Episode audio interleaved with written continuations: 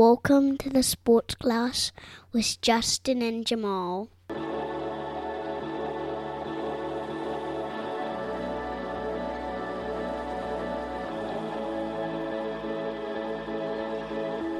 Thursday, July 6th. Welcome to the Sports Gloss. I'm Jamaal Cox, and I'm with the man who just discovered Netflix, Justin Kelly. Say hello to the people. But I think it was just released during the, the pandemic, wasn't it? Like it's a new thing. Netflix? It's like we're like 18 months in, aren't we? Yeah, it's been around. Yeah, I was late. I'm still late to that party, but uh, I had a brief interaction with it on the weekend. What'd you watch? It was uh, it was uh, it was quite a time. It was quite a time. I watched. I got into just randomly. I stumbled into Alone in the Arctic. Oh yeah. Are you familiar with Netflix's Alone in the Arctic? Oh yeah. Yeah. Again, I'm not, as mentioned in the last pod, I'm not a Netflixer, so I have no concept of really what's happening there. It's sad but true. And, and again, it's a new invention to me. But I just stumbled into this. Our place up island in beautiful Black Creek has Netflix now, so I just sort of rolled into it. Totally taken with the show. Watched the entire last season. I've come to find out more facts about it. Like they had a season of this alone show on Vancouver Island, and there's more than just the season that I watched. But I worked my way through the whole show. Could you construct a sound gill net? i feel like I could now. Certainly a, a nice place to live, a shelter for a while. I feel like I could. I know how they like to layer it now in the in the Arctic. I feel I feel good about my time in the Arctic now. I'm- I think I'm going to apply to the show the next I was gonna ask you. Would the you next ever do it? iteration. Yeah. Could you imagine? No, it was it's something. It, again, a world I don't know much about, which is the Netflix documentary category. But man, I I dug that show, man. It's cool, man. I'm really into. I've watched a few seasons, like pre Netflix. Netflix just got it. Pre Netflix. Yeah, I think it was like a Nature or like some other like cable channel has it, Okay. and um, I love it. It's stuff that I, I, old soft hands here could never, never do any of this stuff. I would be like, you know, how they're just like, oh, you have to last a certain amount of days or outlast who the last person standing The or what other have nine you. people, yeah. And these people were gritting it out through, you know, starvation, intense cold, all that stuff. Are they ever? I would be the first night, just some sort of foreign howl, and I would just be like, "What was that? I'm tapping out." I'm tapping out.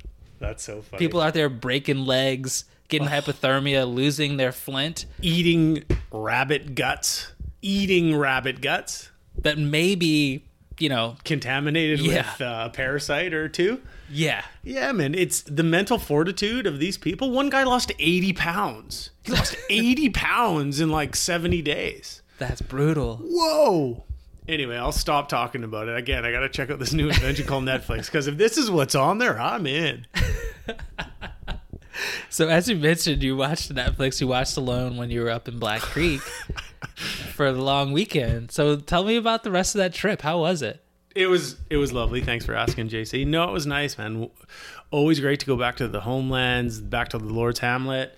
Had a nice time. Really surprised with actually how warm the ocean was. Yeah. I'm a big ocean swimmer and really didn't expect at the end of June, early July for for the ocean to be that warm when the tide comes in over the rocks anywhere, but cer- certainly in beautiful Black Creek when the tide comes in over the rocks. The water was incredible, incredible. Warm like soup, a beautiful thing. A little concerning, a little concerning for the uh, the temperature of the planet. it's a little off-putting in that. You try not to think about it while you're in the water, right? I laugh from discomfort. Yes. Tuesday was the hottest day in the globes, Ever? the globes record. On this rock? That's yeah. it. Uh, but yes, man. Thanks for asking. It was it was wonderful. Nice to get up there. The water was beautiful. Just hung out. It was it was lovely. Really, uh, always enjoy my time back home. But don't get me wrong, man. I got three kids. Like there's an oscillation between beautiful and wonderful moments that I want to remember on my deathbed, and also the opposite of that, moments where, you know, take old Yeller out back and put a bullet in him. so like it's a it's a mixed bag. Like, Yeah. rearing these children is no easy feat, right? And there's moments of uh, of wonder, and there's moments of yeah, you know, frustration and everything else that goes with it. And so yes, it was it was great. This is this resonates with me, and that's why I guffawed and laughed so hard because since the kids have been out of school, I'm just wondering how the hell do we tire the boys out? How do we run them around? How do we How do we survive in advance? exactly? So when you were saying like, "Oh my gosh, take them out back, take care of it," No, I take was- Mio back. No, take Mio back. I wasn't talking about them. Oh. I want them to live. That's but I'm saying. I'm beat down.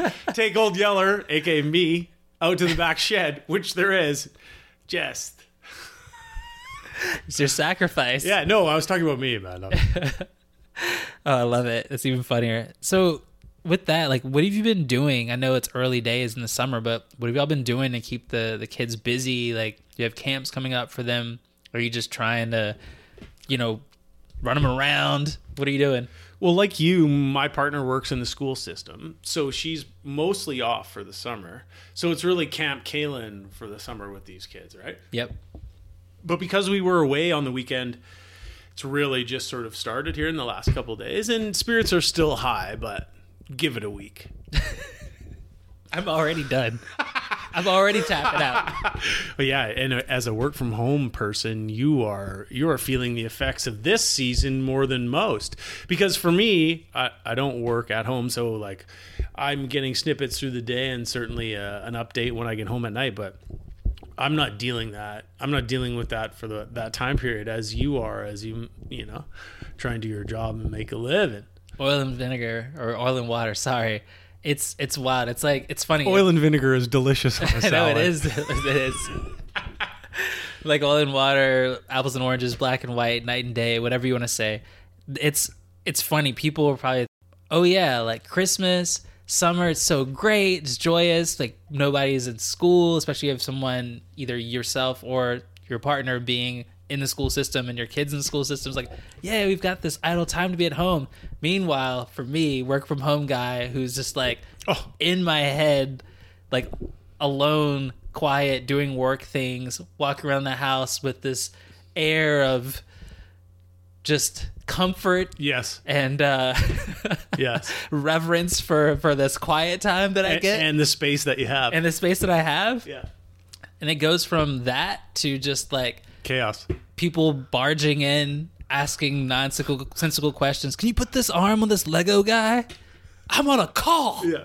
you know like You're in, a, Zo- you're in a Zoom meeting. yeah, a bit of meeting or uh, you know, just random things, just coming up to ask random questions, or like every time I go downstairs to go to the bathroom or go to fix myself something to eat Sure. or whatever, the kids are just there. They're just there. They're on a device or they're coloring or reading, Yeah. just leaving a trail of crumbs behind them that I now am like finding myself in the middle of the day cleaning up after them Yeah. because somehow they're already 17 year old boys Yeah. and I'm not bitter. I'm not bitter at all that they're home. Do you guys have? Are you doing camps? You got some camps booked? We do. Nico's doing like a half day camp currently at Oak Bay Rec doing tennis. Nice. And then I think when they get when we get back from Virginia, they've got a couple things on the on the go in August. Mm-hmm. yeah. You got to find the balance if you can. You know, based on one's work schedule, like you got to keep them going with enough. But I feel like also too, you don't want to overdo it, right? Our kids are both young; they're eight and five, eight and six. Like you, you want to have enough structure and like something to look forward to. But I don't think idle time's good unless you're working from home. It is. Yeah. I, I- you know You're gonna is- start packing a lunch, lunch up the stairs, eh? yeah, here's my sandwich and some snacks. See you at five, honey. if I come downstairs to your toilet, yeah. don't talk to me. Don't even look at me in the eyes. This is the I'm not here. This is the time you got to go back to the office, JC. It is. It might be. It's Yeah. like, why are you here? Well, you've been here consistently in the summer. You know, you don't have to be here. Oh, I have to be here. I got to get some freaking work done. All of oh, this is in jest. It's nice having the family home, but it is a, de- a definitely a departure from what what we've been used to as of late. Let's talk about your coming events while we're on that, though. You're, Yeah. you're um you're flying the coop. You're headed southeast tomorrow. How are we feeling headed into the trip? I'm feeling good. I was a little bit stressed last night. Uh, just going through that whole, uh, what do I have to pack? When am I gonna have time to pack? What do I need for this, for that? Do I take this, etc. But overall, I'm feeling really good. It's kind of crazy that it's already here. I bet. Yeah, You're going for almost a month. almost a month. Yeah, we'll leave. We'll arrive Saturday, and then back first week of August. Yeah. In the last pod, you, you mentioned when you're catching some tennis in Washington D.C. Yep. When is that? When does that line up with your trip? How many weekends on the road is that? Towards the end of August, the final, sorry, end of July, so the final weekend of the month. I'm doing the Saturday and the Sunday at the qualifiers at the Citi Open in Washington D.C. When are we going to see the the squirrels, the flying squirrels? Hmm. And the mascot is, is Ratso, S- s- Squirrely. It's close. It's all close. Give it to me. Nutzy Nutzy with the Z or Z if you're uh, north of the border. Again, can't wait for my hat. And when does that slide into the schedule? I think we're gonna hit a matinee that final week of July. Maybe there's like a Tuesday day game I got my eyes on because the uh, the weeknight games start at like six thirty. Kids kind of get a little bit tired, but I feel like if it's a daytime activity, Love a just day game. sitting out there in the blazing heat, watching the slowest sport next to golf. And make sure you pick, pick the right side of the stadium to sit. Yeah. The shady side. It's if I may be so bold. It's important, yeah. No, I like to kind of sit in the, the general admission, away from everything, and kind of in the shaded area. I'll talk more about the the uh, the diamond, as they call it in Richmond, uh, later on. You're going obviously going to see some friends and family. You must be ecstatic about that. When's the last time you saw your your folks, your sister, your aunts and uncles, whoever you're interested in seeing while you're there? How long ago was your last trip? A year ago? It was a year ago. I was fortunate enough last year. I went in May for a wedding. Uh, shout out to Joe and Will, and then I went to um, I went back for a family trip. So I had, I think I had like a eight or nine day stretch on my own. Uh, Sorry? yeah, Cough? yeah, Baking powder? on Increable. Eight days on your own in your yeah. That was tremendous. in your home territory? that was great. Beautiful. Just stayed with my dad, and it was uh, that was awesome. It was great, especially coming off of not having seen folks for a long, long period due Sure. to COVID. Sure. So that was great because I got that trip in, got to connect with some people that maybe I wasn't going to later in the summer. But yeah, it's been about a year. To Nice, answer your man. question. Nice. And and then the last one, we just talked about keeping these children busy during their summer vacation. The first, you know, the early days, the appetizer of their summer vacation. You've got about a twenty-hour travel day ahead of you, right? Like It's brutal. planes, trains, automobiles. Better have my donuts. You got Yes. about twenty hours in front of you. Yes. It's going to be rough. 6 a.m. departure from Vancouver and then 6 p.m. arrival Eastern in DC. Then I got to get in the rental and drive a couple hours. Shout out to National. Yeah. We made this trip as hard as we could just to Oh. save some money. Good on you for. We've all done it before. Well, you're gonna spend it on Yinglings and ZZ BBQ. Exactly. Um, so what's the plan for for the aforementioned young lads on the uh, on the plane and the excursion and the travel time? How are we to occupy them? Lots of snacks. To be no limit screen time soldiers. Make them say, Make them say, "Uh." "Oh, na na na." Yeah, you got it. Yeah, it's you know what, po- pocket full of snacks, face full of screen. I'm I'm just keeping it 100. No, no limit screen soldiers is a great line, by the way. this is for the bourbons and the Cadillacs. you know, you know. Yep. Uh, good for you guys. You're going. You're going for it. That's that's a long haul. Good for you. It's gonna be hell. You're gonna say, yeah, you're right. And as I said before, take old Yeller Rope back and put him down at the end of it. Um, you're gonna see your mom. You're gonna see your dad. You're gonna see your family. Yeah. You're excited about that. That sounds wonderful, pal. You must. You must. As we get a little bit deeper here for a brief moment, you must be thrilled by that. The thought of that. Yeah, yeah. My grandparents haven't been well physically, and my um my paternal grandparents have passed. Maternal still kicking around, but um had some some complications over the past week or two. So I'm excited to get back and you know at least see them. Like I said, I go about once a year. You never know what's promised as far as health and things of that nature. So Time. yeah, time exactly. And they've had great, rich, full lives, but yeah, hopefully you'll get to see them and then spread the love and see some some other cousins, distant friends. I reached out to a few high school buddies I haven't seen in a minute. So um, some kind of acquaintances as well. Play some tennis with some folks or friends of friends. So You going back to VCU?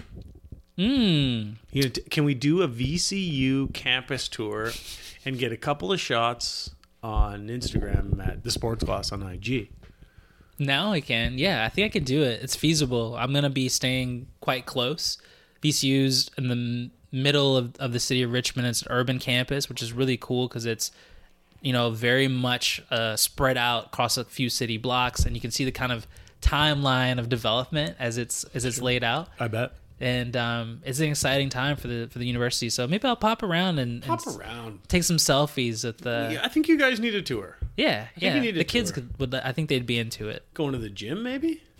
See where the Rams, I got the mighty next. Rams play. I got next. I got Let me take these ankle weights off.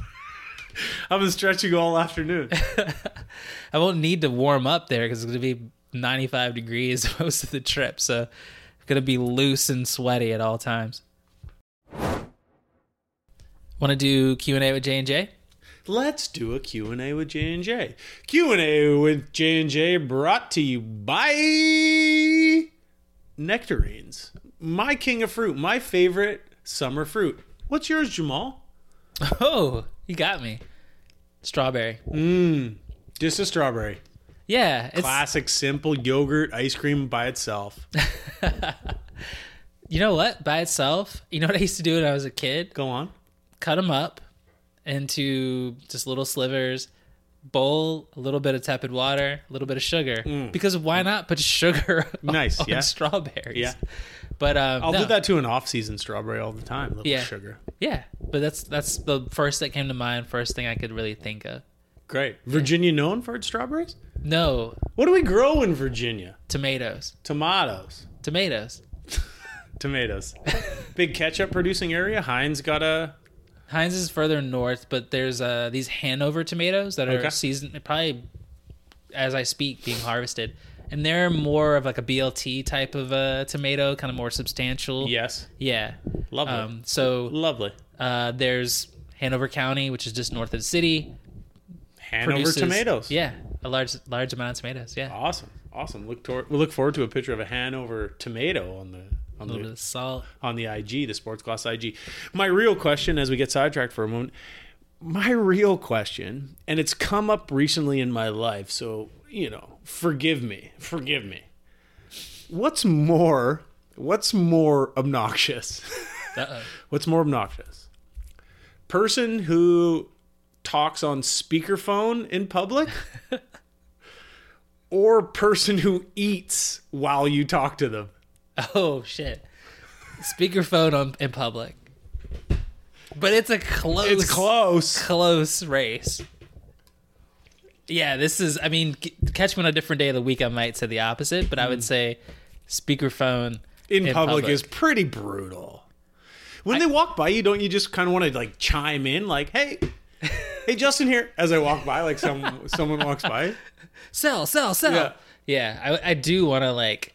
I was gonna say like phone bomb them, if you will, like you know, photo bombing. Like yeah, I want to like, jump in. just be like come in and yeah, it was like who are you talking to, or it's just something random. But it's it's ostentatious. It's a bit rude yes, to say the least. Yes. Let's try to think of a, a, a, a nice way to say it, but I don't understand it. Now, again, I'm new to Netflix, so that shows you where I'm in the tech world. but are we not prepared to throw in, like, A, put it to your ear, yeah, B, some form of headphones? Like, are we not, like, we're there.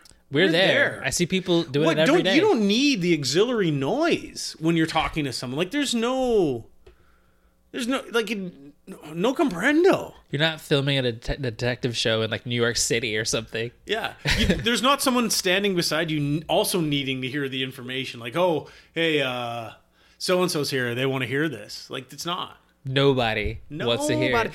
But eating when you're talking to someone is pretty rough, right? You're talking to someone. Yes. And they're crunching an aforementioned early summer nectarine and it's crunching off the pit.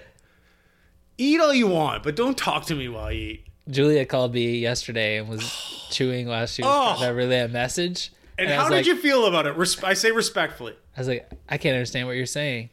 And then she apologized and like we had a laugh about it. Hmm. But My partner Yeah. calls me eating, I gotta let her go. oh wow. I let her go. What if I if you uh, see someone on the phone licking their fingers? Easy. I don't know if that's going to come through. I probably can't. I think it's the visual with that one. But we're FaceTiming. Yeah. Nah, just kidding. I never FaceTime. I got another question that's a jump off from that. So you're talking about listening to other people's conversations. What about people that are playing music on speakerphone in those public situations? This used to happen to me on the bus and Good public one. transportation in San Francisco all the time. Good one. and it used to kill me but i will say the people that were often playing the music were people i did not want to cross these were not people that i thought hey i think i'm gonna mosey up to this guy and tell him to turn his music down because Yeah. he looks like he's intact and really gonna be a real cordial guy just say sure sir Yeah, he's going to be receptive of the information, your uh, your request. yeah i think i would have gotten like some middle finger some sit Mm-hmm. down or turning up louder I mean, if people are prepared to play their music in public, they clearly don't give a shit what anyone else thinks. you know? What about playing the music in public and singing along to it? Because I've seen that too. That's, That's like a- next level shit. That's a step too far. That's just like, I mean, dis- disrespectful. That's the height. I think that's the height of disrespect. Yeah. Let's just ride this wave a little further. What about people who are um, exercising, exercising and playing music aloud as they blast back by you on their bike or their run? Does that bother Uh, you? As someone who lives on a street that's frequently a bike boulevard, and I just see all kinds of shenanigans every day, You do have a lot of cyclists going by here. I hear a lot of drive-by music. A lot of just people breaking the speed limit on their e-bikes and just Call the police. and just booming booming sounds out. Sometimes stuff you want to hear, sometimes it's stuff you don't want to hear. I saw a dad yesterday. I saw a dad. We're speaking about how do we keep our kids busy during the summer break. No word of a lie. No word of a lie. I was working yesterday. excuse me. I was working yesterday, and a dad and his six, six. I counted them because there were so many.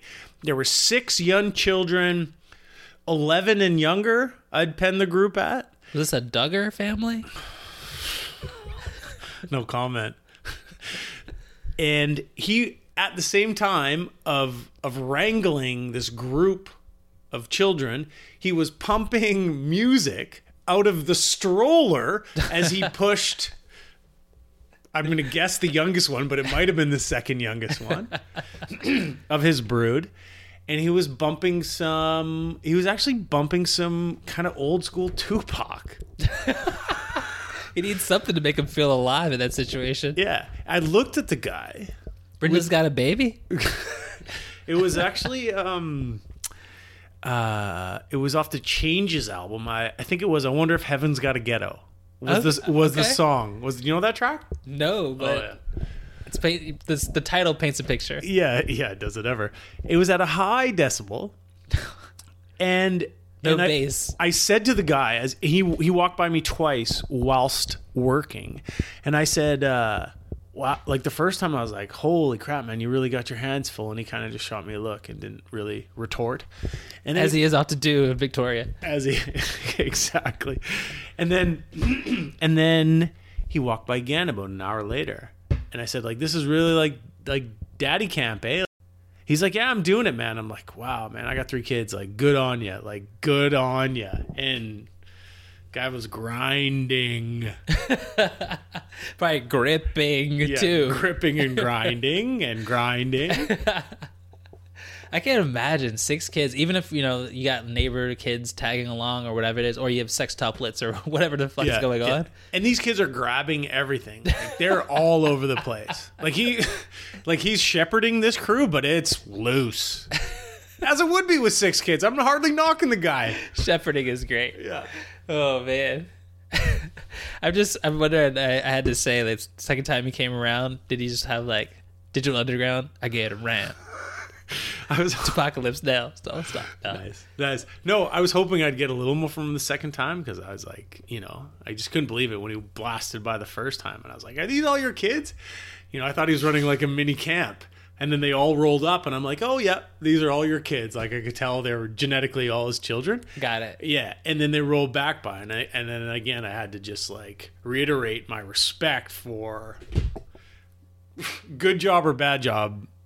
My man is trying. Six. Six. Man, Six. I only had sex twice. Well, this guy's got you beat.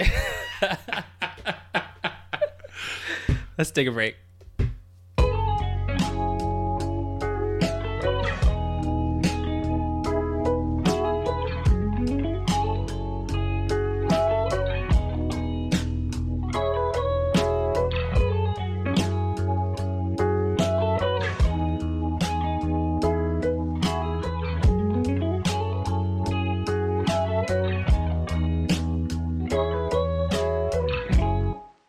Welcome back to the Sports Gloss.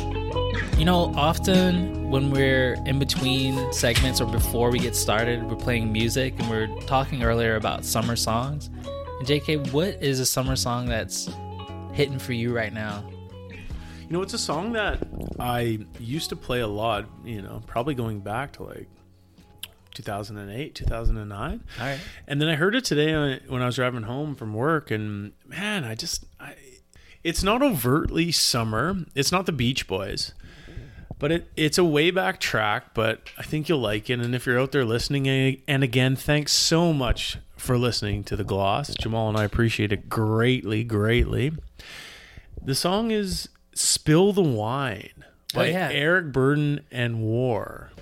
Yeah, I know that song. I haven't heard that in ages. Neither have I, and that's why when I heard it today, there's a it's a it's an interesting song where like in the verses he's sort of talk singing like it's kind of like mm-hmm. flowy up and down. And then when he hits the chorus like he's really it really belts it out and that's where the song really gains momentum. And then it goes back to sort of this talky singy kind of flowing stuff. But there's some he sort of paints a picture of a couple of scenes with some long mexican grass. Like there's that kind of stuff. And and it I, again as i was driving home from work today in a probably the hottest day in the history of our planet like i realized oh i like this song and it does make me feel summery and i think it's a it's a fun summer track That's a good track. Yeah. what's yours I was thinking about Feel It All Around, uh, which is by Washed Out. And this song, some of you may know, is the Portlandia TV show, like intro song or what have you, title track. Um, and it's, ah, I just love the song. Like, it's just good vibes. Like, it's got a nice pace to it. The beginning of the song just sounds like I was telling you off mic, like you're emerging from the water Nice. or something like that. Like, Nice. just this kind of boom, like winter's over, summer's here is kind of the the vibe I get from it. It's just a nice vibe, chilled out, blissed out, sunset kind of golden hour vibe. Mm, Portland's still still pers- perseverating after all these weeks, still through the Still cracks. there. Still there. Um, as you head back to to your homelands, what's a song, if you can recall, what's a song from your youth that when you think back to a summers of your youth as your kids age or a little bit older or when you're working at the ice cream shop or you're working at the movie theater changing the sign what's a song of your your youth that would resonate on a on a hot Virginian summer. This is tough. There's so many songs that went through my mind. I just need that. one. I just need one. What's one that leaps ahead? What's a what's a Virginian track that when you land there and you're the dad walking around playing the soundtrack to the tour at VCU, what's a song you're going to play? Ooh. You know, if I had to keep it in the Virginia realm, grinding is always good. Oh, yeah, sure. Sure. Grinding is good. Anything kind of Virginia Beach, like to Missy Elliott. NERD? NERD, I was thinking about that too. Mm-hmm. I wouldn't play lap dance, even though I love it. I don't know, I don't know that song. You know that one? No. Okay. Um, she wants to move is another good one. Sure, sure. Frontin'? Fun, great. Yeah, Frontin's great. Um, you illuminated me to the fact a couple weeks ago that Chris Brown is from the Yeah. state of Virginia. Yeah, man. It's from Tappahannock, I believe, which is not far from Richmond. Used to see him playing some pickup basketball at my university. Cool. YMCA pull up in like a red elite level sports car and just come out and just dunk on some fools. Chris Brown is probably top three celebrity ballers. Uh, he's got some domestic violence issues, so uh, this is not a uh, pro Chris Brown crowd right. per se. This is just an observation. This is just an observation. of yeah. when we used to run around at VCU. sure. He's got game. I, I like aside from his domestic violence issues i like to hear that i think that's cool and that was interesting to me when you told me that also i, I like some chris brown tracks but it's always like uh, should i like them like is this is Get it okay that i like territory? these yeah Yeah. all right Yeah. It's time for tennis with Jamaal There we go. That's a great segue for talking about summer tennis, Wimbledon. JC, I, I, as mentioned, I was away on the weekend. I'm behind on my my Wimbledon watching. I'm behind on the updates. I need you to give me a brief, brief synopsis Yeah. of what's happened through the first couple of days, please. Yeah, so Thursday just completed the the big story. The first few days was rain delays, so a lot of tennis was not played. So as a result, there's been just a glut of matches recently. Basically, on the men's side, Djokovic versus the field. He's won the first two rounds, Right. as we predicted. He had some hairy moments in his first uh, his first match, and I want to talk about that briefly in a moment. But really, he's cruising. Okay. Some upsets on the men's side. Our guy Ruud's out. Rude awakening. Mm, You know, nice. he is always he's a big golf guy. I don't know if you know this, I don't. But uh, Norwegian big golf guy. He has this uh, joke, uh, and it's been making all the like social media hubbub Rounds? Rounds, thank you. And a lot, I think it was a year or so ago, he was just talking about how he doesn't like grass courts, and he said grass is for golf, and Quite a line. quite a line and like he's opened himself up to so much so much scrutiny Is he ever, especially in the UK? because look here he loses to i forgot who he lost today oh liam broady who is from the uk uh, he's a lefty and we Love a lefty. love a lefty he's known for his solid base Mm, great base. yep thighs calves it's all there Mm. jokes aside brody took him out in five sets and immediately cue the the ruud got more time to play golf now so ruud went home today taylor fritz man taylor fritz went down today too Your and that was boy, really upsetting yeah he the won Fritzinator. he, won the first two sets and then proceeded to lose the next three Ah, so he's out and he was a quarterfinalist last year so He'll be excited to be in DC when you see him again, though. That means he'll be he might be focused on that tournament. He'll be hungry. He'll Mm-hmm. be hungry. Hard court season's right around the corner. And another disappointment is Felix. Felix Auger Aliassime went out in the first round to American Michael Mmoh. I did see that. Yeah, that was a big upset. Felix is 13 and 10 this year. Something's got to change. Something's got to change. So on a more positive He gonna note, fire his coach? What does he do? I- Is he just slumping? We're all been in a slump. he's slumping. I think there's some str- uh, strategic things. Sometimes you need another voice in the room, so to speak. So maybe it is an- another coach. He's been working with Tony Nadal, Uncle Tony, if you're nasty. He's uh, Rafa Nadal's uncle, Oh no way. but it's kind of a weird. He's Sure. coaching when he wants to. He's not his full time guy. last. Might, not be a long term relationship. Yeah. So something's got to change. I don't know. Maybe he's more injured than he's been led, leading on. Sometimes a lot of these guys play through uh, injuries. So What happened? And forgive me for not knowing this, tennis guy Jamaal. What happened with Milos Raonic, Canadian Milos Raonic? Yeah, that's great. He hadn't played two years, I believe. Um, he was. Was it that long? He hadn't played. Wow. Yeah, he hadn't played. Um, he played a grass court tournament the week prior and won his first turn or first match back against a, a pretty high level p- opponent in Kecmanovic. And then anyway, he came back, wins his first match back at Wimbledon. If you recall, he was a finalist in. I want to say was it 19 or I can't recall, but he's he I was do. former, I do remember. he was former number three in the world. Yes. Had a, a uh, some serious injuries that just kind of like piled up, and didn't know if he was going to return to tennis. He's in his thirties, and uh, yeah, BC's own. He's he's back. He played won his No, first he's from match. Ontario. He's Is from, he? He's from Thornhill, Ontario. I'm so sorry. I thought he was a BC guy. I think originally he's Croatian. Yep, or from that region. Yeah, yeah. yeah, A Baltic state originally, or is yeah. yeah. And he, uh, but yeah, he won his first match, and then he lost. If we're talking about him on the Sports Gloss, he's probably Serbian. He probably has Serbian roots. we know our allegiances. He, I believe, I want to say he might have lost to Tommy Paul, but he did lose to a, a tough opponent today. But he, I saw the post match interview. He's going to be playing in the National Bank Open in Toronto coming up later in the summer in August. So it sounds like he's this isn't a flash in the pan. He's he's on his way back. So exciting.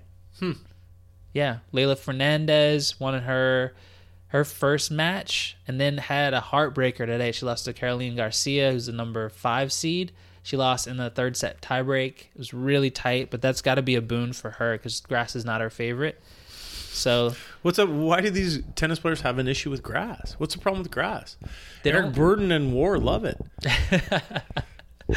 they don't have a lot of time to practice on it. Hmm. It's not really available outside of the UK, and there's a tournament in Newport, Rhode Island. I think in a couple of weeks, just the uh, tennis Hall of Fame tournament that's on grass. So it's a, it's a rare surface. It's a rare surface, and see. also it's the ball stays low. It kind of favors people that can hit without a lot of time. There's usually not a lot of rallies. You can just step up there and just serve. If you're a great server, Nice. You can get by. You don't have to be a chess master like a guy Medvedev. Yeah, yeah. So a lot of people just don't don't like it. The And- and you go ball from- stays low. The ball stays the ball low. stays low. I think I think that's all I need to know. you come from clay like a, weeks ago where the ball stays high and there's long rallies and like you said all the dirt dogs are out there you're sliding and doing all this stuff mm-hmm. grass andy murray today fell and injured his groin like there's a lot of guys slipping up You- you're not sure-footed it's a whole thing so a lot of people just don't like the grass unless you're the last Djokovic. And the donkey cheese. Let's keep Andy Murray away from hurting his groin. That guy was out for a long time with a serious hip injury. yeah and he's up right now as we speak And he's a local favorite. I mean, he's the rooting he's the rooting interest. he is their god basically he's won it twice before Mm-hmm. everybody loves a comeback story and an underdog especially when he's at home you know so he's up two sets to one against your boy sissy pants uh stefanos tsitsipas Mm-hmm. so they're gonna they ran out of time today um so they're gonna continue tomorrow he hurt himself They ran out of daylight? no you're gonna love this Hmm. they wouldn't do this at the us open they just play through the night but in wimbledon they have a midnight curfew they're playing in the dome Oh, come on. they cut it off.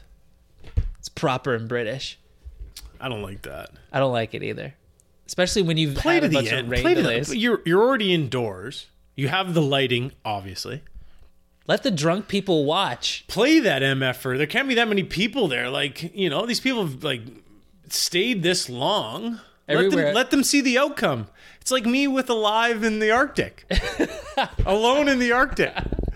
I know what you mean. Finish it. Finish it. Yeah. So they're gonna finish tomorrow, which we'll see. I don't see. like that. I don't like that. We'll see. I have a little. I have a question for you here, just briefly, uh, and you might see it in the show notes here. Ask away. Djokovic and Murray, they're both legends of the sport. Um, they're referred to in the Big Four. The other two being Rafa Nadal and Roger Federer. Who we didn't men- mention in the last pod, and I took a little heat from a couple of pals when we were talking about our favorite player and the goats. We didn't mention Roger, and we should have, because I took a little bit of blowback. I'll mention him in a moment. I have actually. This is like a nice segue. So thank you. One thing I've noticed, Djokovic when he was playing his first match against uh, Jordan Thompson from Australia, he he he does this. This wasn't exclusive to this moment. He sometimes will just like give out a yell or do certain things to egg on the crowd because he knows he has the crowd in his pocket. And tennis players are apt to moan, groan, and yell and shrill. But this is like a it was like a rallying cry for all of his supporters. Like he finished off a tough uh, second set t- tiebreak to go up two sets to love, and there were some tenuous moments in there where it could have gone the other way. And then he wins, and instead of just like kind of like yeah, or like a come on, like or you a vamos, like you so Alcaraz or Rafa or so many other Spaniards will give you, Yeah. he's out there and it's full on like war cry medieval times bullshit just like chest out like arms out Yeah. "Roar," like a fucking wolf or howling at the moon Sure. so he gives one of those out and it's ostentatious and like lingering and of course the the commentators are just kind of just like and that's why Djokovic is the best or some sort of glossy moment and And no disrespect necessarily to Djokovic, but I he got away with it. And then also Murray. He's a screamer. Murray He's is a screamer. Fucking screamer. If he was a college basketball coach, he'd coach in the Big Ten. He is a fucking screamer. I was gonna say he looks like a if he was a college basketball coach, he'd be Roy Williams. you think so? Yeah. No. Complainer. oh yeah, yeah. He Yeah, complains screamer a lot. complainer. He complains a lot. So anyway, to my point, there was I was listening to the I, I had some work going on. I couldn't watch the match, so you actually I have the app for Because your kids are using the fucking TV. it's a callback. So there's Wimbledon Radio, which is on the app. So I have the app, and I was playing playing the uh, the the sound, and I got Robbie Koenig, a great South African commentator, is calling, and in between, uh, you hear like faintly kind of hear Murray give out like drop an f bomb or something, and Like I just did. and the commentator just says, he's like, I can't repeat what he said because I might lose my job. and it was such a great line. But anytime you not a see, bad South African accent. Way, anytime too. you see that. these guys in between Murray and Djokovic, sometimes Murray especially, they're screamers and yellers. And my point is this. Why do we kind of give carte blanche or like free license to the top athletes in their sports, respectively, for kind of doing things that are outside of the unofficial code, or as I would say. For example, like um, I see sometimes, you know, LeBron gets calls. Let's just be honest. There's sometimes some of the best guys. Even now, you're seeing Jokic flopping. He was getting some calls in the playoffs. Mm-hmm. Same thing, kind of extrapolating it to tennis. And this is more of just an existential question. I'm always wondering. People always say the same thing about Jordan too. Why do those guys get the calls? Why do the celebrities get calls? You don't see certain people foul out. You don't see certain people lose battles with the ref or the ump. Sure, we want to keep as many eyeballs and asses in seats as possible. We want to keep attention on what's happening in the gameplay. So how do you feel about someone kind of stepping out official out of the unofficial code? Like in Mur- any- like any like. Murray shrieking into the air. Exactly. yeah.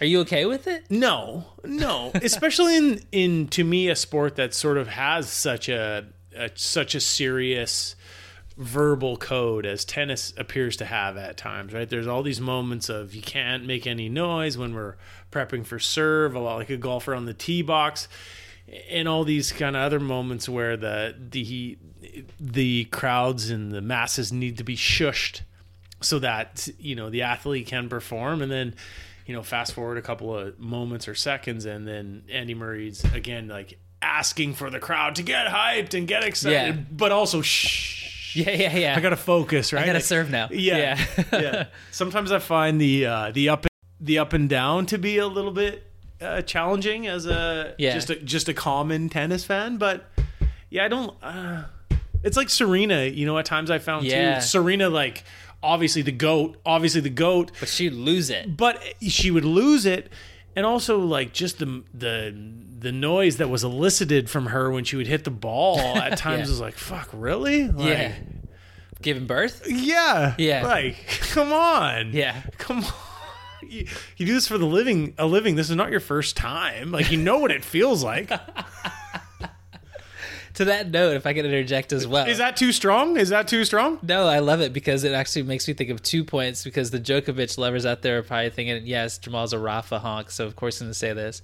But Rafa, I've got serious problems with too because he does the same thing. Rafa is Yes, he known does. in the men's sport as having like the loudest grunt. It's like this like guttural, yeah like Yeah. it's, it's it's also too it's extra. much. It's, also extra. too much.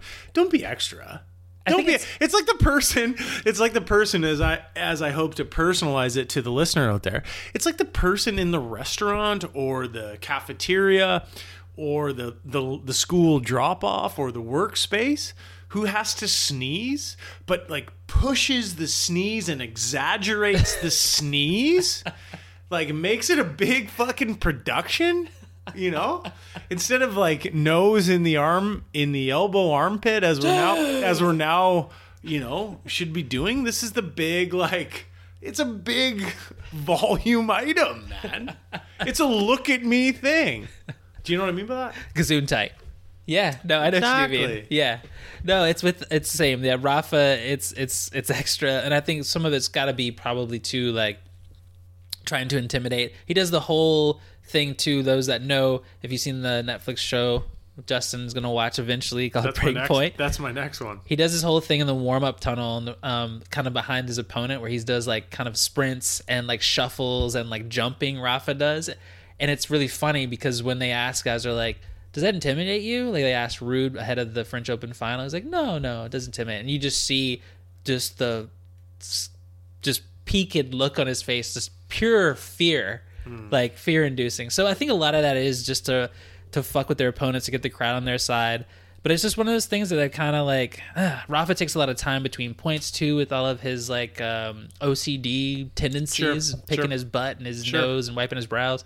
So it's It's part of the, it is part of the culture. it is It- right? It's like um, you know some of the intricacies of soccer, like the Yeah. of the European style flavor of soccer. Like it is just part of the culture. It is part of the culture. I was going to say the diving is what I was listening to. yeah, uh, with the You European dive, soccer. but you take your time getting up. But you Whereas, your like you watch like UK and Americans, like right. they're usually just pop right back up, or like North Americans, I should say. But these these elite tennis players obviously feel like this is valid, and they're going to do this, and you know it's part of the culture. They're gonna take all of that time, all that shot clock, all 25 seconds. They'll run it down for Mm-hmm. sure. And sometimes they get a little bit of leeway. You, you push the ref, see what you can get away with. You keep doing it.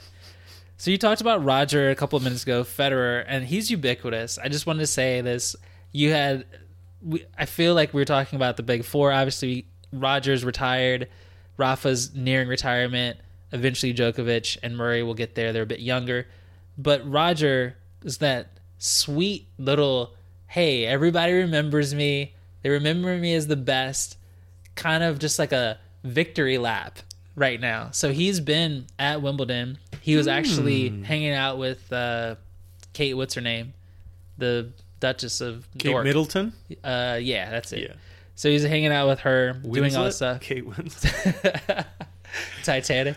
Um, so he actually sat in the royal box the other day during Andy Murray's Roger first did? match. Yeah, Wow. and it was just an interesting thing. I was like, not most, you the, know, the Swiss royal box. him and his wife were were there in the royal box because he's just so beloved at Wimbledon. well, he is. Well, he Uh, is. Novak's won more times, but Roger is just is just Roger, and he has that Yeah. that Je kind ne sais quoi. yeah that chutzpah, like as you like to say. But yeah, he's just been around, and he's been around other things. That Hmm. something came across my desk the other day about him playing the shaker during Coldplay, singing "We live in a beautiful world" in like on stage at like whatever Wembley. something. I don't know if it was Glastonbury. It might have been a thousand years ago, but Nice. it's just I don't know. It's a hard Roger campaign right now, and I love it. Yeah. How long has has Roger been retired now? Not even a year. Hmm. Last September he played uh, in the uh, in the Laver Cup, and that was it. Called it a day. September October. Yeah, We live in a beautiful world. Yeah, it's a great song. good Coldplay tune. It was yeah. cool, Huh. but So he sort of got the celeb treatment at this point. oh yeah, he and they- so he should. So he should. The guy yeah are you know he is in the goat conversation, yeah he's the male goat conversation. Yeah, for sure. So it's just interesting to see him popping up. He's not there, but he is there. You know, he's mm-hmm. there for sure, but he's not on the court. Mm. But this made me think. We were talking about him being in the royal box. JK, if you had a player's box you were playing, who, if you had like five or six, we'll cap it at six. No, man, no. You got six people that you would have in your box, like cheering you on. You know, like usually, like people will have their their manager, their their trainer, Sure. their Coach. coach. Coach. Maybe like they have a Yeah. partner, Yeah. hitting partner, whatever it is. Yeah. Some celebrity that's Partner just and hitting partner. yeah, celebrity that's like Uh-huh. you know Mm-hmm. hitching their Mm. wagon. Great question. Great question. I'm gonna have to ponder that for a moment. Great question. Uh, do you have an answer? I do. Give me yours. So for me, I'd have to keep a couple of my my trusted, Mm-hmm. fun uh, guys around just to kind of keep it light, but also keep it tennis. Fun guys. Yeah. Yeah. So I would have my guy, my guy Dan, Sure. uh, tech guy Dan. Tech Guy Dan. Shout out to Tech Guy Dan, who was instrumental in the early days of the gloss. Yep. Yeah. I'd have to have uh, my guy Isaac, who I- Sure. my, like my my hitting partner. Sure. Dan also I hit with frequently. Um, but they we could keep it light. There's like some jokes in there, but also they know enough tennis to kind of keep me keep me in there. Mm-hmm. I have my dad, Hmm. just cause Yeah. he put the the racket in my hands when I was nine. I look forward to getting a little feedback from you hanging out with your dad Milton Yeah. when you when you get back there. Uh, I can't wait for a late night East Coast text. I'll see if I can get some stuff on the pod too. We'll see. I'll, I'll get some stories, and then I'm gonna go celebrity for Okay. two more. I'm gonna go out there. Okay. Jimmy Butler. Jimmy Eat Rocks, he's in the box. So let me give it a little bit of context. I love it. I love it. Great choice. When Tennis fan. yes, exactly. Yeah. He's a big Carlos Alcaraz guy. He was courtside during uh, some Alcaraz matches when they played in Miami this past year Mm-hmm. because he had an off day. But Were he- was he wearing a Jimmy Butler uh, coffee face or co- whatever it's called, no, no, big face. No, I was gonna say, was he wearing the Jimmy Butler um, cut out of a magazine Miami Heat jersey that we talked about? You know what? He wasn't, but I think Alcaraz, someone gifted him one with like Carlitos or something on the back, and it's just like the ransom note on your back. the ransom note. Thank Yeah. you. Ransom note. But yeah, I would have Jimmy Butler just because I feel like if I needed like an extra like bit of intensity, not even like t- like tennis, but just like just that fucking Game face. oomph. Yeah. I just look over and there's Jimmy, yeah. and then just for like the flex, Andre Agassi. He's won it before. Maybe he Why don't we see more of Andre Agassi? Why don't we see more of? Now, I read Andre Agassi's biography. I thought it was great. It's amazing. It's great. It's a great read. Why don't we see more of Andre Agassi? Him and Steffi Graf have just retired to the hills of Henderson, Nevada, and they have no interest in in being forward facing, public facing. They're just having a nice life. I think they got a couple of kids, probably a great spread. Why don't we see them anywhere? Why don't we see them out at more like celeb tournaments? Why don't I see Steffi Graf pushing New Balance in my face or or something of the ilk? She's a big Adidas uh, Adidas person, but you know oh, what? shit, she's German. Shocker. Adidas. yeah. Yeah, Adidasler. So she It, my point is, it's Yeah. interesting we don't see them more. It's true because you would think maybe she'd be doing TV or like both of them would be doing like a lot of like tennis Mm-hmm. TV, especially like when there was tennis in the vicinity. If they don't want to travel, U.S. Open, maybe just get a few bucks and talk about it. Yeah. I mean, Steffi was the goat before the Williams sisters, like in modern Oh, for sure. modern day. That slice backhand, man. So I think that she just wanted to kind of have a quiet life. They have a son as a pitcher at USC, a baseball pitcher. Really? Yeah Interesting. he went the baseball route. You Hmm. would think that you have your parents are two of the best tennis players ever, and they didn't want to push it. And I get it. You know, those are tough, tough footsteps to follow. oh my god. I think they don't get much be- tougher. No, no. I want to say his name is like Jaden or like Jagger or something like that. But um, yeah, he's a he's a pitcher, young in his career at USC, and uh, yeah, I don't know. I don't know why they don't do much. Agassi pops up every now and again. He'll do like a little Nike spot. Like he'll do Does he some have kind the? of uh, things. does he? Does he bring back the carpet? Does he bring back the wig, or is he just going full bald He's guy? free. He's just embraced his natural state. Yeah, he's a little pudgy now too. But I saw footage of him like God, last- I, I feel like I, that's why I'm just sort of reiterating He's in his doubling down. 50s. I, I feel like I haven't seen him with my eyeballs for so long, and I and I would love to see him. You know, what I mean, like a lot of people, I would love to see him. I'll see if I can find it for you, but um, off air. But he had some. He was hitting some balls uh, somewhere, like on. I saw it on social media like a year or so ago. He's been working with. Um, Oh, Seb Korda a bit, which is a current player. So he does kind of like does some mentoring type Mm-hmm. of stuff here and there. But anyway, he's got the total dad. I used to be an athlete kind of Ah, bless his heart. barrel chest, big gut, Bless his heart. skinny stick legs, and he still wears those ankle socks, and he's still got his Nike sponsorship and his head sponsorships. So he was out there just hitting balls.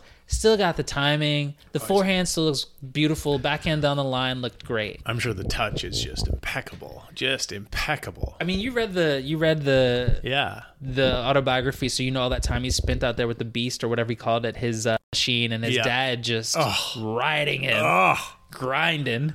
grinding. So I Yeah. think it's in there. The muscle memory is permanent. Class is forever. Yeah. Let's take a break.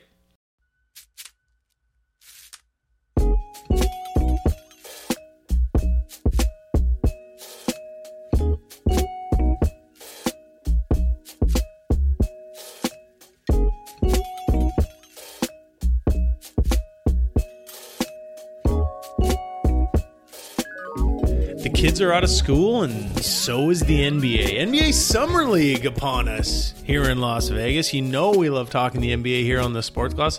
I'd argue I'd put our NBA segment up against anybody, JC. Yes, sir. Anybody. Summer League has now started. Here we go. What's got your attention as we enter the NBA offseason, which at times is more interesting than the regular season? People love trying to predict the future, especially in sports. It's all about projections.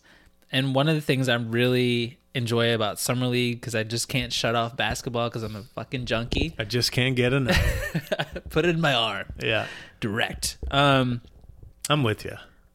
I love just seeing what happens in summer league. You can't go too far with it, and you don't want to grind too much tape on it, but it's fun to watch and kind of scratch that itch people are going to be talking about Miller, the second pick. Obviously, you alluded to Wemby, the top pick. They want to see what they're doing. Want to see what my guy Scoot Henderson is going to do. Mm-hmm. But I want to talk about the guy who had a medical red shirt last year, if you will, and that's Chet Holmgren. Gone but not forgotten. Gone but not forgotten. And I'm going to pitch this out here. I'm just going to say it. ROI be, Rookie of the Year. Yep. Yes. Let's go. Let's go. Vamos. I'm on the wagon. What are the? I'm a betting man now. Yeah. Taking Chet. No, jokes aside, I watched the Chet highlights the other night. If you remember last year, before his ill-fated slip in the Jamal Crawford section gym in Seattle, yeah, that wasn't the best move for our friend Chet. Go on. Fire marshal should have shut it down. Mm-hmm. Jokes aside, yes, he was on fire at uh, at summer camp. Summer camp at uh, summer league. Summer league. Thank you. He was showing his handles. A guy like that very hyped, much uh, excitable. People were excited about Chet Holmgren last year. And he's kind of a weirdly maybe smaller version of Wembanyama, which is weird to say because he's fucking seven feet tall. Interesting thought. Both of them are walking yardsticks. You know, all kinds of things. Anyway, Chet looks. Chet's great. like seven one, seven two. Wemby's seven four, seven five. Yeah, Chet was volleyball. Good comp. Good some, comp. Uh, some blocks and just looks good. And I'm I'm on board, man. I'm ready to watch some OKC basketball already. You're kind of a you're kind of a, a tertiary OKC Thunder fan. I am. Yeah. Yeah, I love some Shai. I love Josh Giddey. He makes me feel giddy. I love Jaylin Williams and Jalen Williams meme just pointing to each other like the Spider Man meme because they're both named Jalen Williams and got drafted right, at the right, same time. Right. There's just so and Josh things. Giddey and Ozzy. We love an Ozzy in the NBA. Shout out to Shane Heal. They just oh yeah, Shane Heal, nice. Yeah. They also just added some random Euro League guy who's won yes. like the MVP a few yes, times who looks like he's 48 years old and smokes cigarettes at halftime. Yeah, he probably does. So I'm just I'm all on. I'm gonna see what Chet can do. Poku's great. Like it's all fun. Don't know Poku, but I believe you. Weirdest looking human ever. He's like Chet. He's like seven. Okay, okay. I've seen that in Cook Street Village. He's like a seven foot. Uh, I know three guard. But anyway, I'm all aboard on that. And Let's I'm, talk the other issues of of NBA off season. Canada's favorite prodigal undrafted son, yes. Fred VanVleet, yeah, leaves the Raptors. Heads to the heads to the Houston Rockets. He leaves the Raps, who won a title, the greatest undrafted player ever, ever. Mm. Mm-hmm. Period. Leaves the Raps, heads to the Rockets for forty three mil a year. Hard to hate on Freddie for chasing that bag and, and no, again, no state tax in Texas either. No, oh, it's it's all in his pocket. Bless his heart he played so well for the Raps. I'm gonna miss watching him, but um, you know, good good for FVV. Pride of Rockford, Illinois. He got out the mud. Wichita State shocker. Yeah. Best mascot around. Mm-hmm. No football team. We want to put all our money into basketball, just like VCU. Was it? Did, was Tom Green his coach? Mm, I can't recall. No, no, it was it different okay. cat? Different cat. Anyway, he's I mean, start from the bottom. Now we're here. Like, insert all the cliches that we, you want to say, but like you said, he's earned them. He's earned them. I mean, Twenty eight. Cool. cool. for him to get paid. And you know oh. what? That Houston team, it's his second. Sorry to interrupt. His second big contract. His second big yeah. contract. Yeah, I love it. I think he's a leader. He's gonna. He's a serviceable guard. Houston needs an adult in the room. They have a bunch of high draft picks they've had the last few years, and hey, they're just kind of doing what they want. You can tell by the fact that they got Ime to come down there and coach as well. Right. They really want to change the culture, and I think Fred is that kind of a presence that they're bringing. So That may be a good. That may be a good match. yeah, I think it could work. And I'm, I'm not saying Houston, you know, sign them up for the sixth seed or anything like that in the in the West, but hey, who knows? A couple years from now, some of those draft picks, uh, Green and some of those other guys, pan out. Uh, a lot of people like Sengun, and now you got Frey down there, and he's also going to be there with another guy who's uh who's quite interesting acquisition, and that's uh, one Villain Brooks. Villain D. Brooks, Canadian Dillon Brooks, the Oregon Duck, heading after being much maligned with the uh, the Vancouver, sorry, nay, the Memphis Grizzlies, He was- and his and his playoff antics and shenanigans. Yeah, calling LeBron old, all the persona non grata stuff he did, and The Stone Cold leather vest. yeah, Memphis going out of their way to say that he will not return, and then you, people are you know sending kind of photoshopped Shanghai Sharks uniform. I think I did that. Yeah, I think you were on that. on. Yeah, I that sure was. Early adopter. It was funny to me. Yeah, it was, and people thought he'd be out of the league or find a difficult time finding a home, and here he is with the In interesting- fact, quite the opposite. getting paid too. I think four, Four times twenty. yeah, four for eighty. Not bad work if you can get it. Not bad work at all. The money in the NBA is just redonkulous. It's silly. It's it's ludicrous. I mean, it ain't baseball money, but it's up there. but it's stupid. Yeah, it's wild. I mean, if you think about the lifestyle too and the longevity of the NBA, like you could really come away doing some some big things for sure. Being a mogul, buying the Charlotte Hornets and running them into the ground. Yeah, or like you know someone like Chandler Parsons who signed two big tickets, barely played, and is still getting paid. I'm still wondering how. Yeah, exactly. And I'm still wondering how Miami's going to get up from under that Duncan Robinson contract. Let's easy on my guy Duncan. He's doing okay. He turned the corner. Let's talk about Miami for a second. The biggest story of the NBA offseason is like at this point, Damian Lillard, my friend from Portland, I think I ran into him on uh, at the at the ping pong brewery I went to. I think it was there. Um, he wants out, right? This is an elite NBA top five, top seven guy, and he wants a new location. By all accounts, uh, according to our sources here on the Sports Gloss JC, he will only will accept a trade to, to Miami. That's the only place he wants to go. Bienvenido a Miami. He wants to play with Duncan Robinson. That's the only place he wants to go. He- So where does he land? Does he stay there? That's the biggest. That's the biggest biggest domino to fall. I think he goes. I don't think he wants to stay there with Simons and or Simmons, excuse me, and like Scoot and like they just re-signed Tybal and I mean Jerami Grant and Nurkic don't really get me that excited. Moving into that latter stage of his career. Did you say Anthony Simmons? yes? Yeah, yeah, you did. Yeah. And I like Anthony Simmons. I like and our and our guy Shaedon Sharpe, Sorry, I'd be remiss not to say he's London, Ontario's own Shaedon Sharpe. He's special. He's gonna be good. Agreed. There's a lot of talent there, but he wants it now, right? He's Yeah. Well, he, he's- 32 somewhere in there, and he's So the question guard. is is is the loyalty right? Sorry to interrupt you there, but like is does he still need to continue to be being loyal to this team that he's pledged his allegiance to? Or does he want to move on and try and you just aforementioned there's a serious youth movement with the the Portland Blazers. Does he want to move on somewhere else, chase a ring and let the the organization of the Trailblazers just like build up, build that youth movement up. I say let him go. I think that it's an amicable breakup, if you will. If you love him, let him go. They let CJ go, and I thought that was the beginning of the end.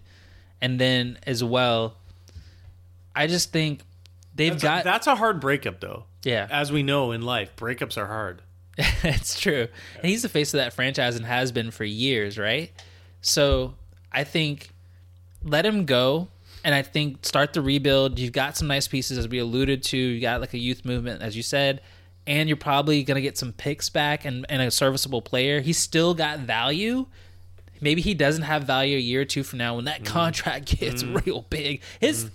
his the scale of his contract a couple years from now is woo Wild. wild for like a six foot guard who doesn't play defense well. Uh, I'm I'm going to give him credit for the contract. I get your point, but it the the contract is a good one, right? Like y- you have to get a return for him. You Yeah. have to get pieces back. Otherwise, it's just a just a salary dump and and I mean obviously that frees you up, but you know, they have to maneuver that correctly. Like this is the axis point of the Trailblazers, right? They haven't been relevant since what the '90s when they went to the finals and lost to like Clyde Drexler, uh, Terry Porter, Mm-hmm. Jerome Kersey. Days when they lost to the, to Jordan. Like nice. That's the last probably like really. I mean, you had the Jail Blazers. Rasheed, Ruben Patterson, Mighty Mouse, Mighty Damon Mouse. Stoudamire, Yeah. current current coach of Georgia Tech, Nice. Ramblin' Wreck. You're dialed. Yep. Yeah. No. Um, it, this is a big. This is a big moment for not only for Dame, a, a favorite of the gloss, but also for for the Blazers. And uh, the interesting piece here for me, he wants to go to Miami. He's kind of shut out the like Brooklyn and all the He's other. shut out the rest, Yeah, right? It's- so at this point, laser focus. yes, he is, and at this point, it's like his agent negotiating between Portland and Miami, and tr- they're trying. He, the, his agent is bridging the gap at this point, right? Like, so, but Portland still has the hammer. Like, they could ship him to somewhere, sort of semi irrelevant. Like, they could send him to Utah if they got a better return, and just kind of be like, "Hey, Dame, like we love you, we miss you, but tough shit." Yeah, it's true. I Portland, like you said, they still are in control. The interesting thing I saw the other day on I believe ESPN was that Tyler Herro, your favorite player, was on offer and Wasn't enough. wasn't enough. They wanted to sweeten the deal.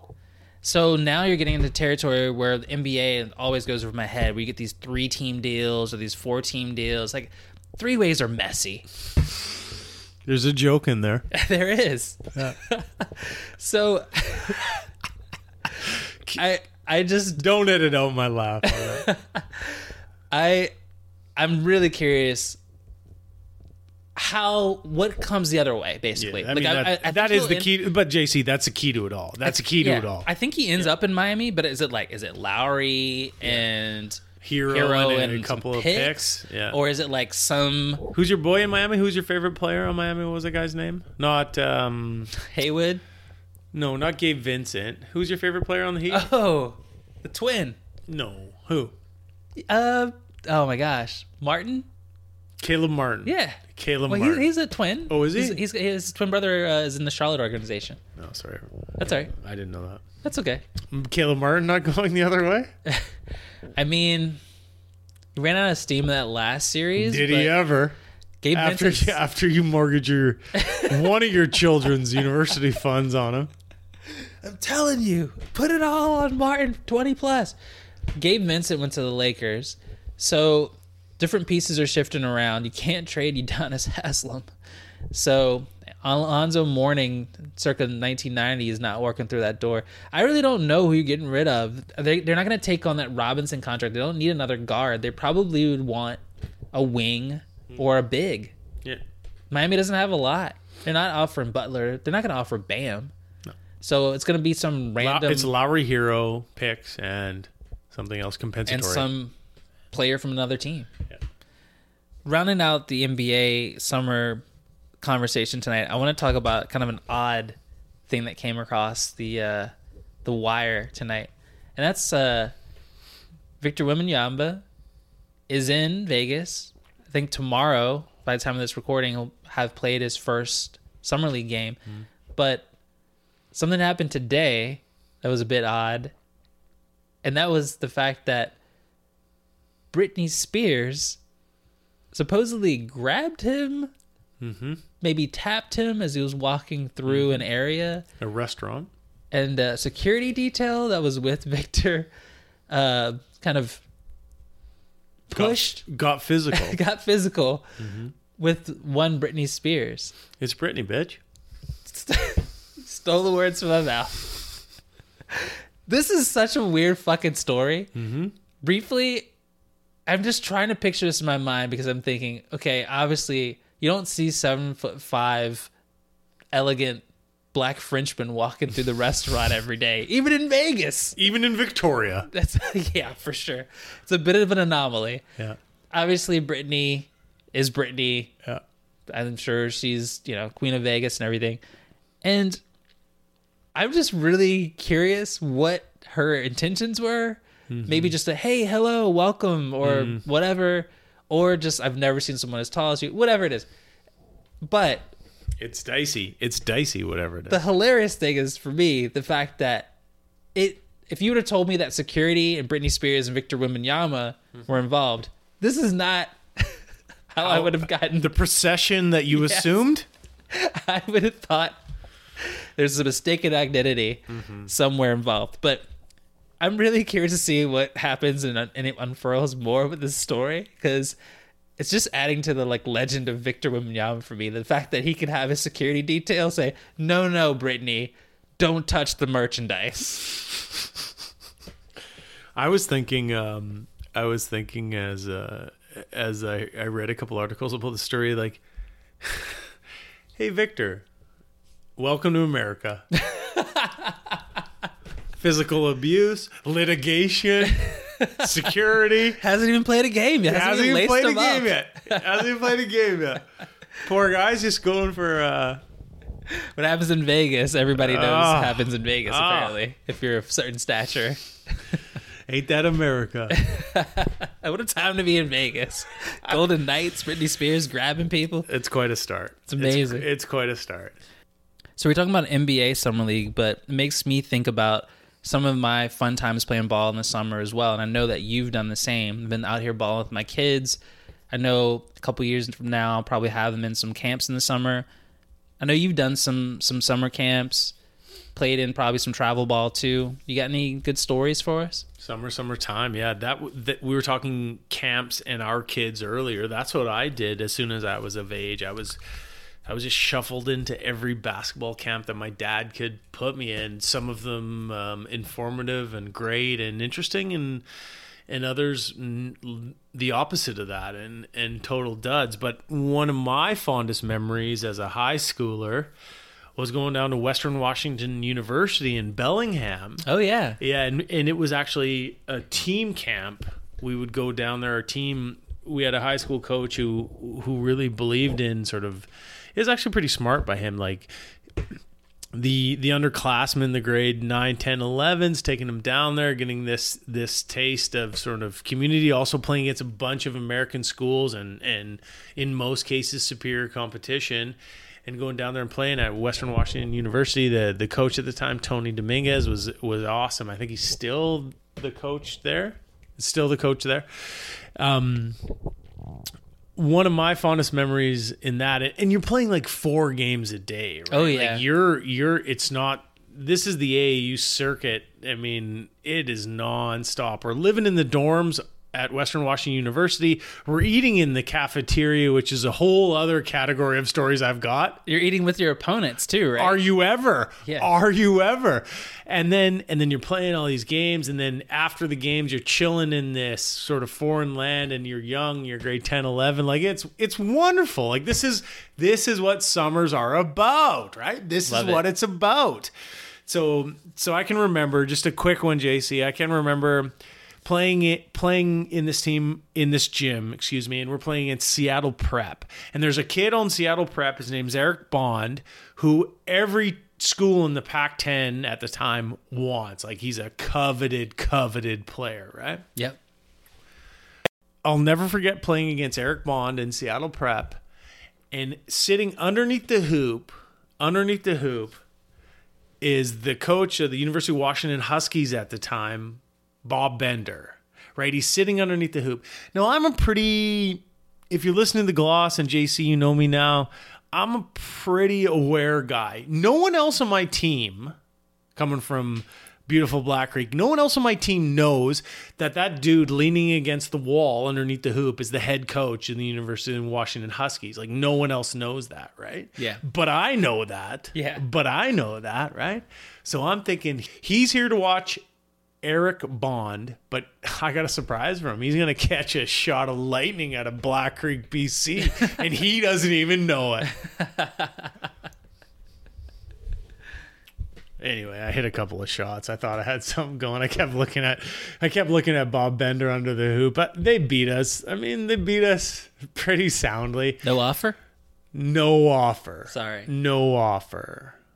No offer. But yeah, a wonderful time. The aforementioned Eric Bond ended up going to Cal. Go Oh, yeah? Bears. Yeah, he didn't go to Bob Bender and UW. He went to Cal. But um, but it was cool. It's sort of an eye-opening experience. I actually played really well in a couple of games down there, and I remember thinking like, "Hey, man, that's it. Like this might be my ticket." Because I did have a couple of uh, uh, games. I shot the ball really well, and I was like, "Hey, this might be it." I don't know if Bob Bender was sitting in on those games. Apparently, it wasn't. Apparently, it wasn't. But anyway, His loss. yeah, his loss. Stuff like that, man. Yeah, like I'll never forget Bob Bender sitting there against the wall watching Eric Bond and I go at it. He was a year older than me, but I was like, hey, man, fuck, this is my opportunity. I'm going to go for it. Let's go. I love that you identified that and went for it, and and then, like you said, the fact that no one else on your team was privy to this was really cool. Not one other person. Not one other person. And it was a bit of a mixed bag. Like it was sort of my community AU team, and AU might be a bit strong, right? It was a Sure. bit of a mixed bag, right? But just a wonderful time. We went down there for two or three summers and and did these team camps, and it was it was an eye opening, wonderful, like joyous experience. Just just if you're a hoops head like me, it just just basketball heaven. For sure. The Sports Gloss, episode 20 in the books with Justin and Jamaal. No one thought we'd make it to 10. Here we are at 20, JC. Good on us. And mostly good on you out there, you wonderful people listening to us. We really appreciate it in your trucks, on your runs, while you're doing the dishes. We really do appreciate it. We really do appreciate it. Check us out on Instagram at the Sports Gloss on IG. Jamaal headed east back to the state of Virginia. Can't wait to hear some of your tales on your travels. He'll throw some pictures up of um, hopefully some tasty treats and some uh, maybe some tennis tournaments and whatever you're getting into on the East Coast. I'll do my best to hold it down in the West while you're gone. JC, what do we always say to the people? Survive in advance. Again, thanks so much for listening. Peace. Peace.